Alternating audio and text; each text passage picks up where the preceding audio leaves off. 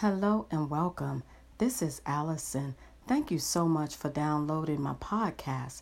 I hope you will enjoy this message because God has a plan and a purpose for your life. You are destined to withstand. If you are still here, if God woke you up this morning, if you are still in the land of the living, repeat after me. You were destined to withstand. Things that should have taken you out, that should have destroyed you and knocked you off your feet, you survived. You were designed to withstand. You are an overcomer, a survivor, and an original.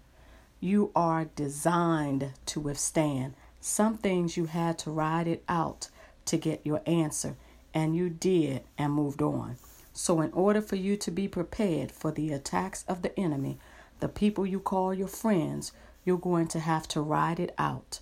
Be prepared, give God the glory, and put on the complete armor of God so that you are able to stand your ground and watch God work it out for you because you are designed to withstand.